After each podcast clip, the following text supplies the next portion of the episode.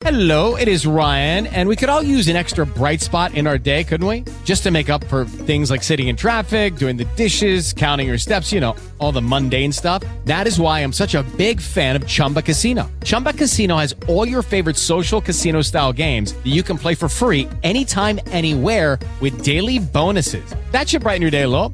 Actually, a lot. So sign up now at chumbacasino.com. That's chumbacasino.com. No purchase necessary. VGW Group. Void were prohibited by law. See terms and conditions. 18 plus. With the first pick in the 2006 NBA Draft, the Toronto Raptors select Andrea Bargnani. Questa potrebbe essere la fine della nostra storia. Nel 2006 un giocatore italiano, Andrea Bargnani, diventa la prima scelta assoluta dei draft NBA. Ho detto potrebbe, ma per il momento dimenticate. Dimenticate soprattutto il podio con David Stern che introduce i giovani giocatori in abito da sera, le luci, le fotografie, i discorsi emozionati dei prescelti e fate un salto indietro nel tempo fino al 1970. In quell'epoca, le scelte NBA che garantiscono alle squadre professionistiche un'esclusiva sui migliori giocatori dilettanti che ogni anno escono dalle università sono una questione burocratica che si svolge in un ufficio di New York. Per i ragazzi americani di quegli anni, invece, il draft è qualcosa di decisamente più drammatico. È il sorteggio dei nomi di chi dovrà lasciare tutto e partire per la guerra del Vietnam. In quel 1970 i Detroit Pistons chiamano col numero 1 Bob Lanier, poi i San Diego Rockets scelgono Rudy Tomjanovich, gli Atlanta Hawks Pete Maravich, i Boston Celtics Dave Cowens. Nome favolosi. Bisogna aspettare che le 17 squadre che ai tempi fanno parte della NBA compiano per ben 11 volte la loro scelta, mentre oggi le 30 formazioni hanno a disposizione solo due round, perché accada una cosa straordinaria nella storia del basket alla chiamata numero 182, gli Atlanta Hawks selezionano Dino Meneghin. È il primo giocatore europeo che viene preso in considerazione dalla NBA. A 14 anni dalla prima sfida tra una squadra italiana e i professionisti americani, siamo addirittura pronti per sbarcare negli Stati Uniti con un nostro giocatore. Ma anche stavolta non va esattamente come potrebbe andare. È la storia che voglio raccontarvi questa volta. Oh mamma mia! Oh mamma mia! Oh Johnson! Stoppato! Finisce! Campioni NBA! Chicago Bulls! 20 secondi da giocare e adesso voglio proprio vedere questa medaglia d'oro, si può portarcela via. Questo è Basket Classico, la vera storia della pallacanestro italiana e dell'NBA, raccontata da Luca Chiabotti e prodotta da Piano P, la piattaforma italiana dei podcast giornalistici.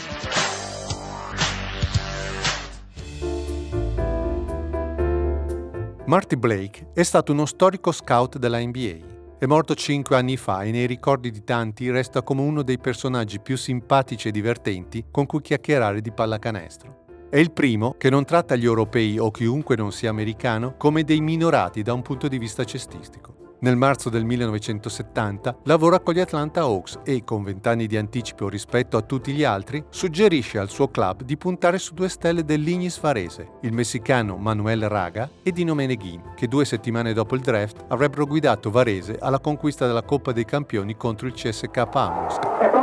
E quest'estate viene fischiata alla fine, l'ultimo canestro probabilmente non è valido, il tabellone segna punti, segna sempre 79 a 74, l'Ignis di Varese ha conquistato all'Italia la Coppa Europa delle squadre campioni per il 1960 spiegando l'armata rossa di Mosca che deteneva il trofeo. È proprio necessario che vi spieghi chi è Dino Meneghin. È il nostro Michael Jordan, il più grande giocatore nella storia della pallacanestro italiana, l'uomo dei record per scudetti vinti, 12, e in Europa per titoli continentali conquistati, 7.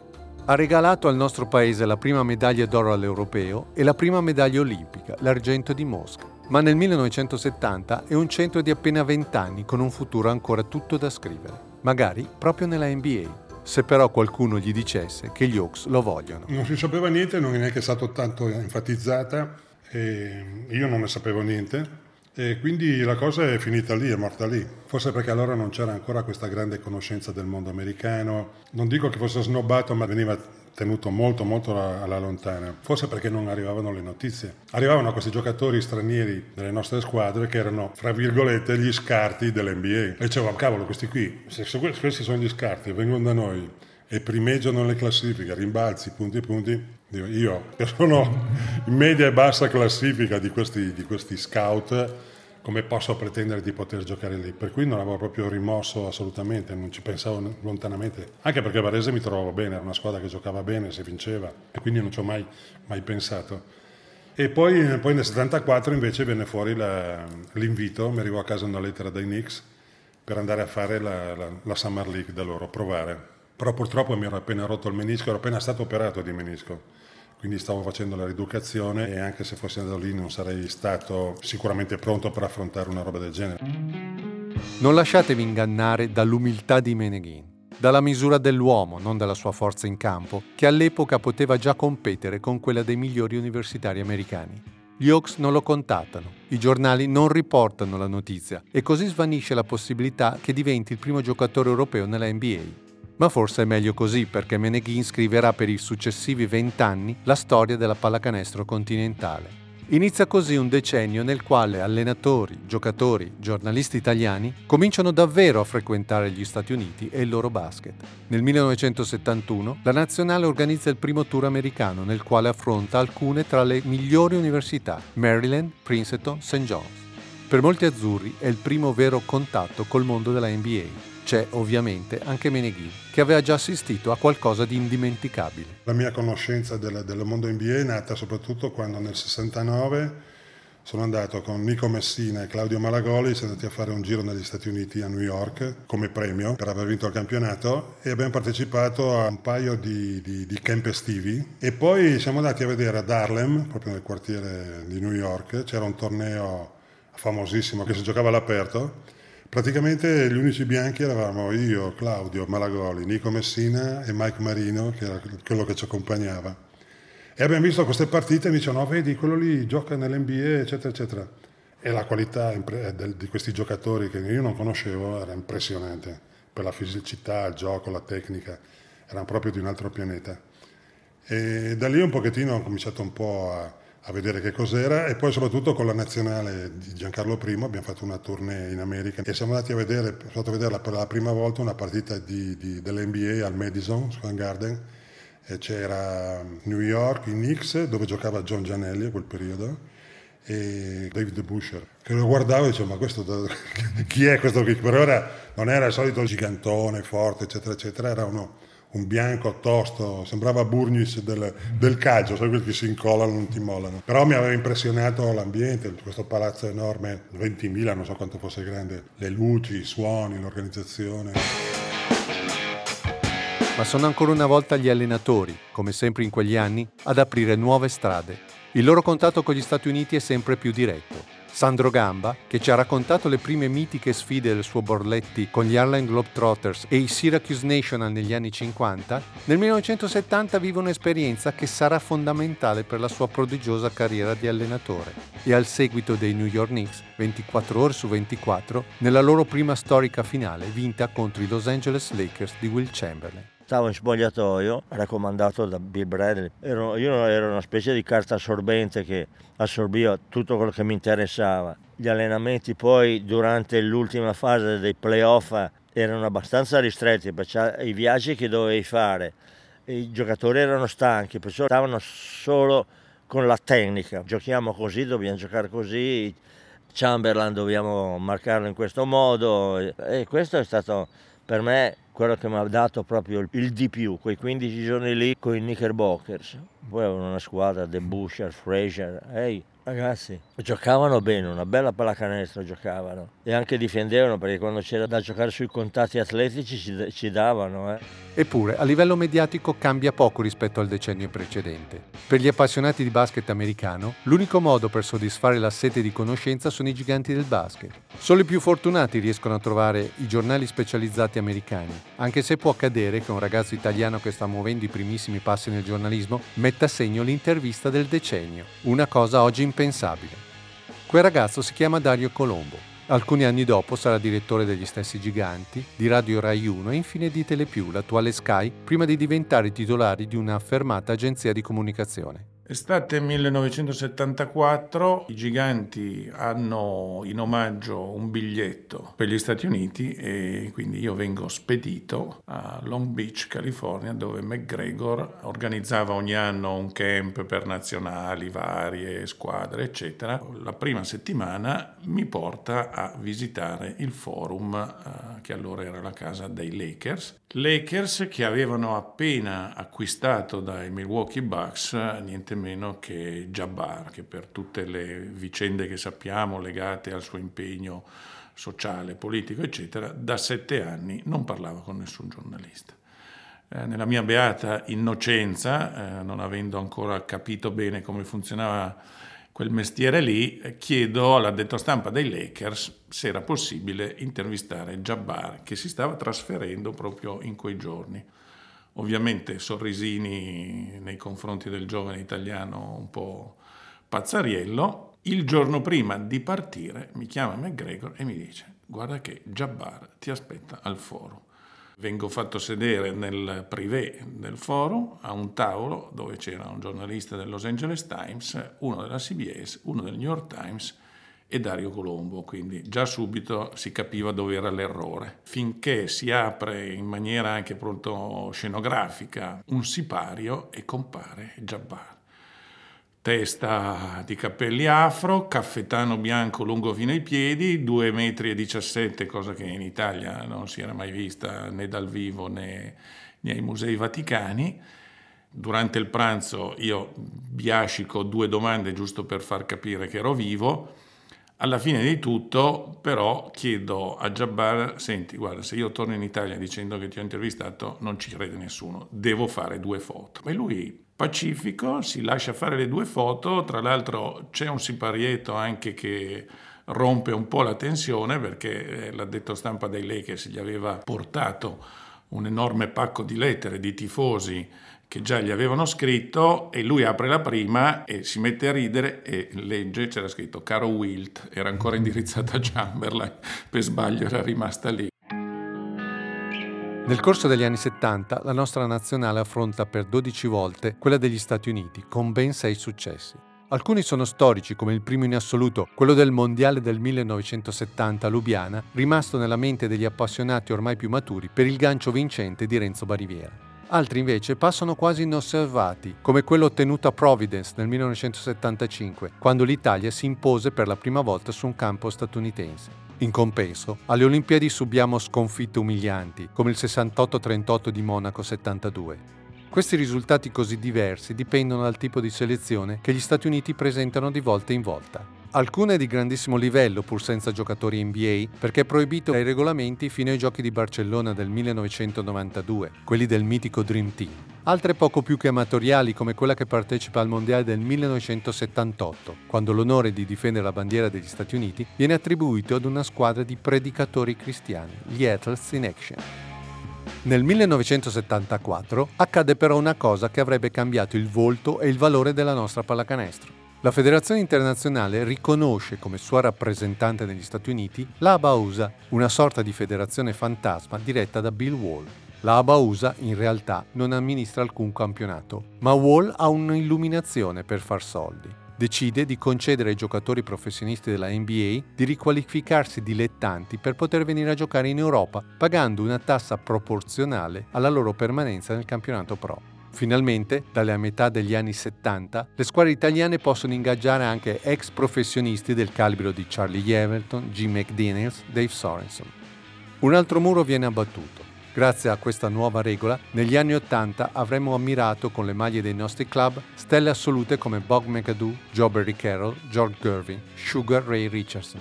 Ma nemmeno questo smuove la sensibilità dei giornali più popolari nei confronti della pallacanestro americana. Nel 1977, per la neonata e ben poco sopravvissuta Coppa Intercontinentale, ospitiamo in Italia gli Stati Uniti. In quella squadra di giovanissimi universitari c'è Larry Bird.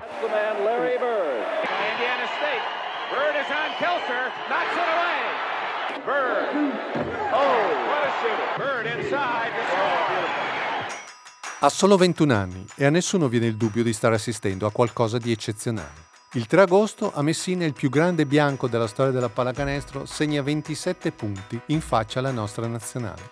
ne farà altri 23 una settimana dopo a Palermo. Gli Stati Uniti battono anche la meravigliosa Jugoslavia di Delipagic, Kicanovic, Delibasic e Ciosic, perdendo di due punti con la Russia. Ma quel passaggio di Larry Bird nel nostro paese viene archiviato, quando va bene, nei notiziari del basket. E la stessa fine rischia di fare due anni più tardi anche l'arrivo nel nostro paese di Elvin Hayes. Here he is, the Big E, Mr. Elvin Hayes. This game just totally propelled me not only uh, nationwide, but worldwide. I, I, go to countries now. I can go into Italy. I can go into Germany or Japan. People, I, I saw that game. Uh, no matter where I travel in the world. Ace è la stella dei Washington Bullets, che giocano tre finali NBA in cinque anni, vincendo il titolo nel 1978. Con Wes Ansel forma una coppia di lunghi strepitosa, forse la migliore della Lega, anche se Ansel è più largo che alto. È la classica stella della generazione di mezzo, quella precedente all'esplosione della NBA grazie alla rivalità tra Magic Johnson e Larry Bird, è rimasta schiacciata per sempre tra i grandi miti che l'hanno preceduta e quelli che verranno. Ma è un'ala fantastica e soprattutto modernissima con un problema. È appassionato di baseball e non di pallacanestro, ma essendo alto 2,5 m trova solo nel basket la possibilità di studiare ed evadere da una povertà assoluta. Quando lo spingono a provare con la pallacanestro, lui, rovistando nella spazzatura, riesce a trovare delle scarpe da gioco che qualcuno ha buttato via. Sono due scarpe sinistre, ma non alternative. Comincia così la leggenda di The Big E. Nell'intervista che avete ascoltato poco fa, Ace mette il suo viaggio in Italia tra i momenti più significativi della sua carriera. Accade a giugno del 1979, grazie all'intuizione di Bruno Bogarelli, ai tempi giovane proprietario e direttore dei Giganti del Basket, un altro personaggio fondamentale per l'affermazione del basket NBA in Italia. Con lui collaborano due giovani giornalisti. Uno è Dario Colombo, che dopo la memorabile intervista con Jabbar debutta come inviato americano nelle più grandi finali universitarie che si ricordano, quelle fra Michigan State di Magic Johnson e Indiana State di Larry Bird. L'altro è Giorgio Gandolfi, il primo che contatta ufficialmente le squadre NBA per ottenere dei filmati da proiettare in Italia, soprattutto highlights. Si deve a lui se un po' di immagini cominciano a circolare nel nostro paese. E chi al nord Italia riceve il segnale della TV svizzera italiana ha la fortuna di vedere perfino qualche partita. Piccoli gioielli per una nicchia ristretta di appassionati. Grazie ai contatti americani di Colombo e Gandolfi, Bruno Bogarelli organizza come giganti del basket una partita storica, anzi la partita, il nostro sbarco sulla Luna. Il 22 giugno 1979 al Palazzone di San Siro a Milano si disputa la prima sfida ufficiale tra due selezioni NBA in Italia, addirittura un All-Star Game che vede protagonisti, tra i tanti giocatori di altissimo livello, anche chi l'All-Star Game, quello vero della NBA, lo aveva giocato solo pochi mesi prima. Quel momento storico lo ricorda Dario Colombo. Non dall'NBA, ma dall'NBPA, cioè dal sindacato giocatori ci viene offerta la possibilità di avere una selezione di All Star per giocare due partite in Italia. Si trova immediatamente lo sponsor, anche se non c'era copertura televisiva, cioè non c'era tutto anche il meccanismo di marketing che c'era oggi, comunque si trova immediatamente lo sponsor e si trovano anche le due città disponibili ad ospitare. I giornali italiani però hanno altro a cui pensare. La nazionale è reduce da un sesto posto deludente all'europeo organizzato in casa, a Torino, e le pagine del basket sono concentrate sul processo al CT Giancarlo I. All'improvviso, però, la mattina del 22 giugno la Gazzetta dello Sport scopre il grande evento e titola Stasera a Milano, i mostri del basket USA. Elvin Hayes è la stella di quella partita, con Paul Westphal, che ha appena chiuso la stagione NBA al quinto posto della classifica realizzatori. Con loro sono annunciati Wes Ansel, Randy Smith, John Williamson, Alvan Adams, Maurice Lucas, Paul Silas, Lionel Hollins. Anche se non sono superstar assolute come Abdul Jabbar o George Gervin, Moses Malone o Julius Irving, 11.000 persone acquistano il biglietto praticamente al buio, arrivando a Milano da tutta Italia. Bruno Bogarelli ha un'altra grande intuizione ingaggia Dan Peterson, l'allenatore dell'Olimpia Milano, per presentare i giocatori, facendo debuttare al microfono la voce che avrebbe scritto la storia del basket NBA in Italia. Uh, scrivevo già per uh, Giganti del Basket prima di venire a Milano, nel 76-77. Uh, Bruno Bogarelli era già lì, aveva preso da Gianni Menichelli, penso, nel 76. Poi nel 78 vengo a Milano, conosco meglio Bruno, vado in ufficio, uh, lo vedo, andiamo a pranzo, ne parliamo, eccetera. E la prima cosa che ha fatto lui è stato di organizzare nel 79 e nel 80 due tornei di All-Star Game. C'erano 22 squadre ai tempi. Allora, 11 est, 11 ovest. Ogni squadra aveva un player representative, quello che rappresentava la squadra con un sindacato di giocatori. Ogni anno facevano vacanza insieme, parlavano di tutto con Larry Fleischer, che era capo dell'associazione di giocatori. Io facevo lo speaker, perché Bruno voleva, Peterson, eh, parla italiano, ma più o meno, e uh, sa la pronuncia giusta per tutti i nomi dei giocatori americani. ok? E quindi sia nel 79 che nell'80 io ho fatto lo speaker. Il grande momento atteso da anni finalmente è arrivato. Prima però si rischiano due casi diplomatici. Il primo quando proprio Ace scaraventa fuori dallo spogliatoio un fotografo che si era intrufolato il secondo quando i giocatori si rifiutano quasi di giocare, non per i soldi dell'ingaggio o per problemi con gli sponsor. Il motivo del mezzo ammutinamento sono i palloni nuovi di zecca, gonfiati per la grande occasione. I giocatori li giudicano troppo scivolosi.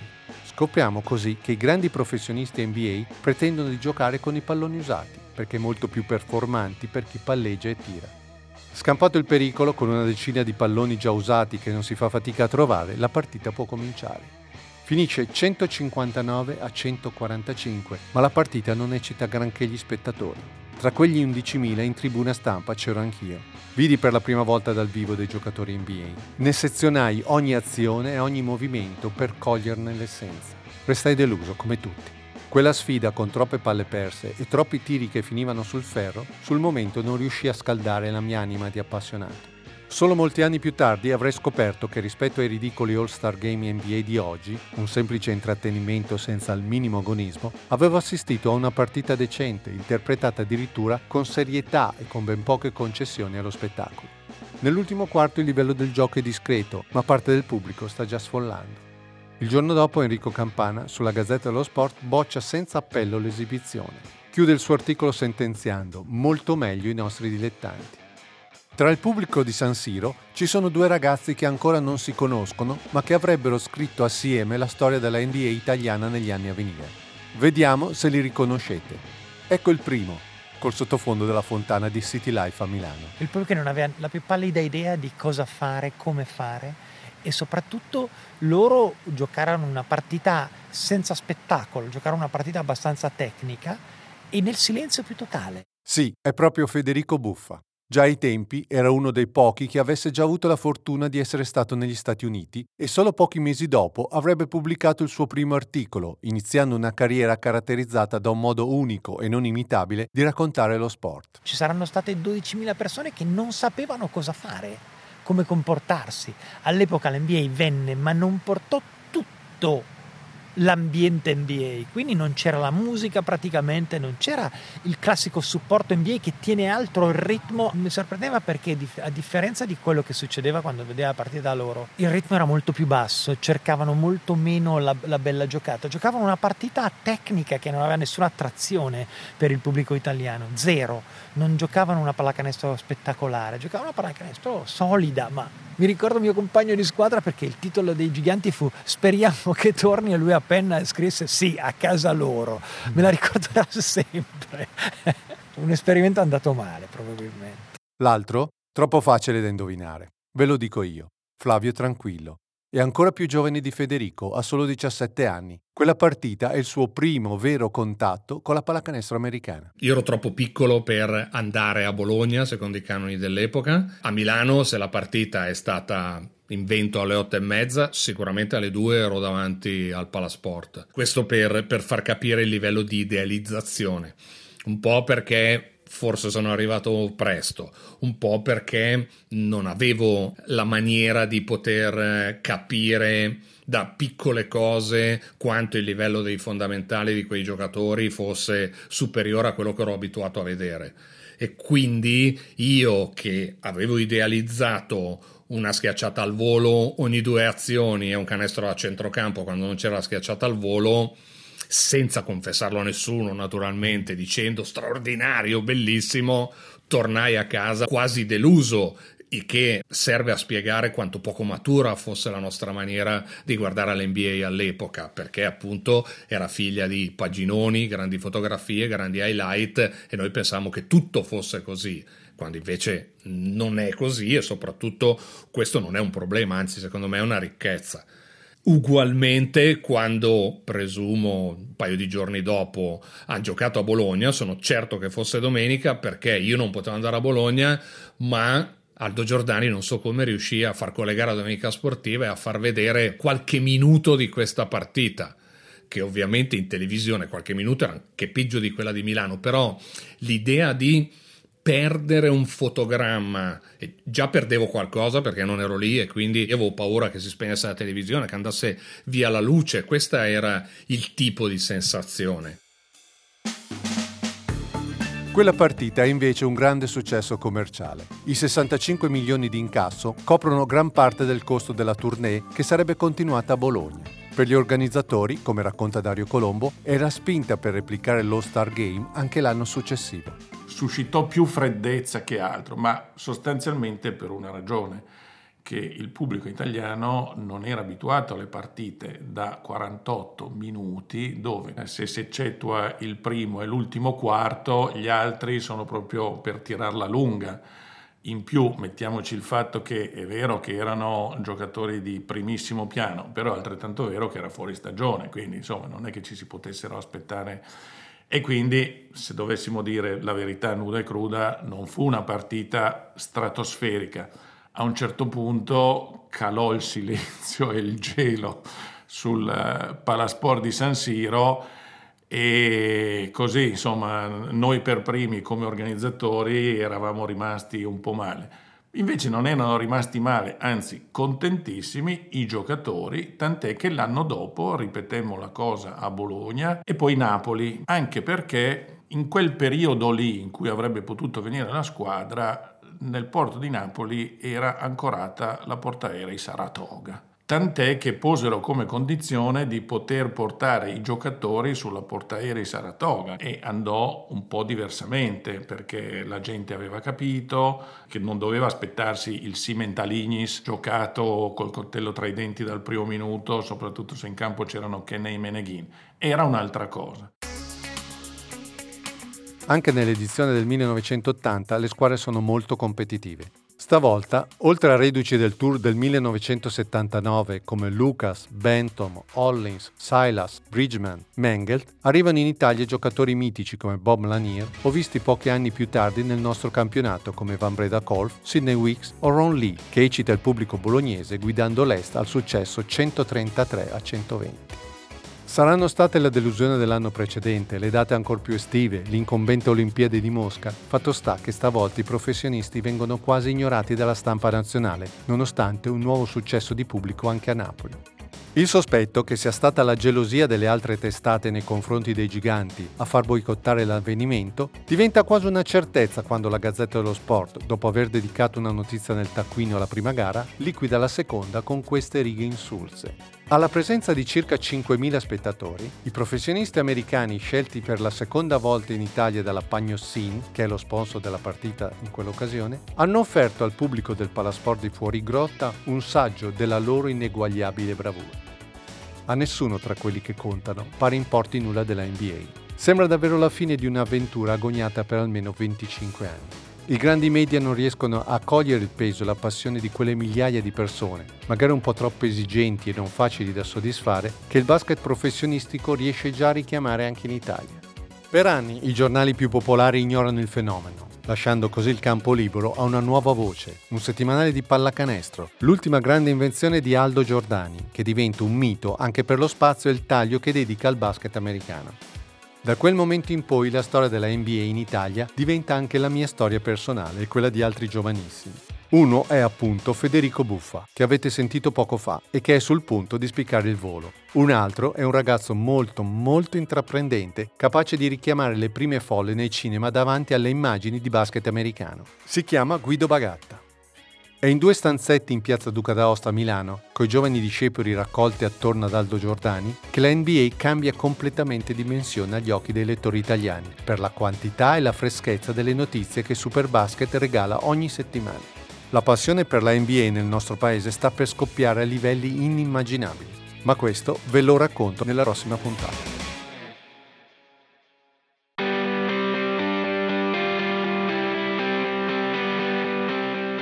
Hai ascoltato Basket Classico, la vera storia della pallacanestro italiana e dell'NBA, raccontata da Luca Chiabotti e prodotta da Piano P. Luca Chiabotti è stato per oltre 25 anni la prima firma del basket sulla Gazzetta dello Sport. Ha seguito sette Olimpiadi, innumerevoli finali NBA e finali scudetto e decine di campionati mondiali ed europei. Piano P è la piattaforma italiana dei podcast giornalistici. Se vuoi entrare in contatto, scrivi una mail a pianopitalia@gmail.com. Se vuoi essere informato sulle sue produzioni, iscriviti alla newsletter tinyletter.com/pianop. E se Basket Classico ti è piaciuto, vai su Apple Podcast e lascia la tua recensione. Ricevere un po' di stelle ci fa solo piacere.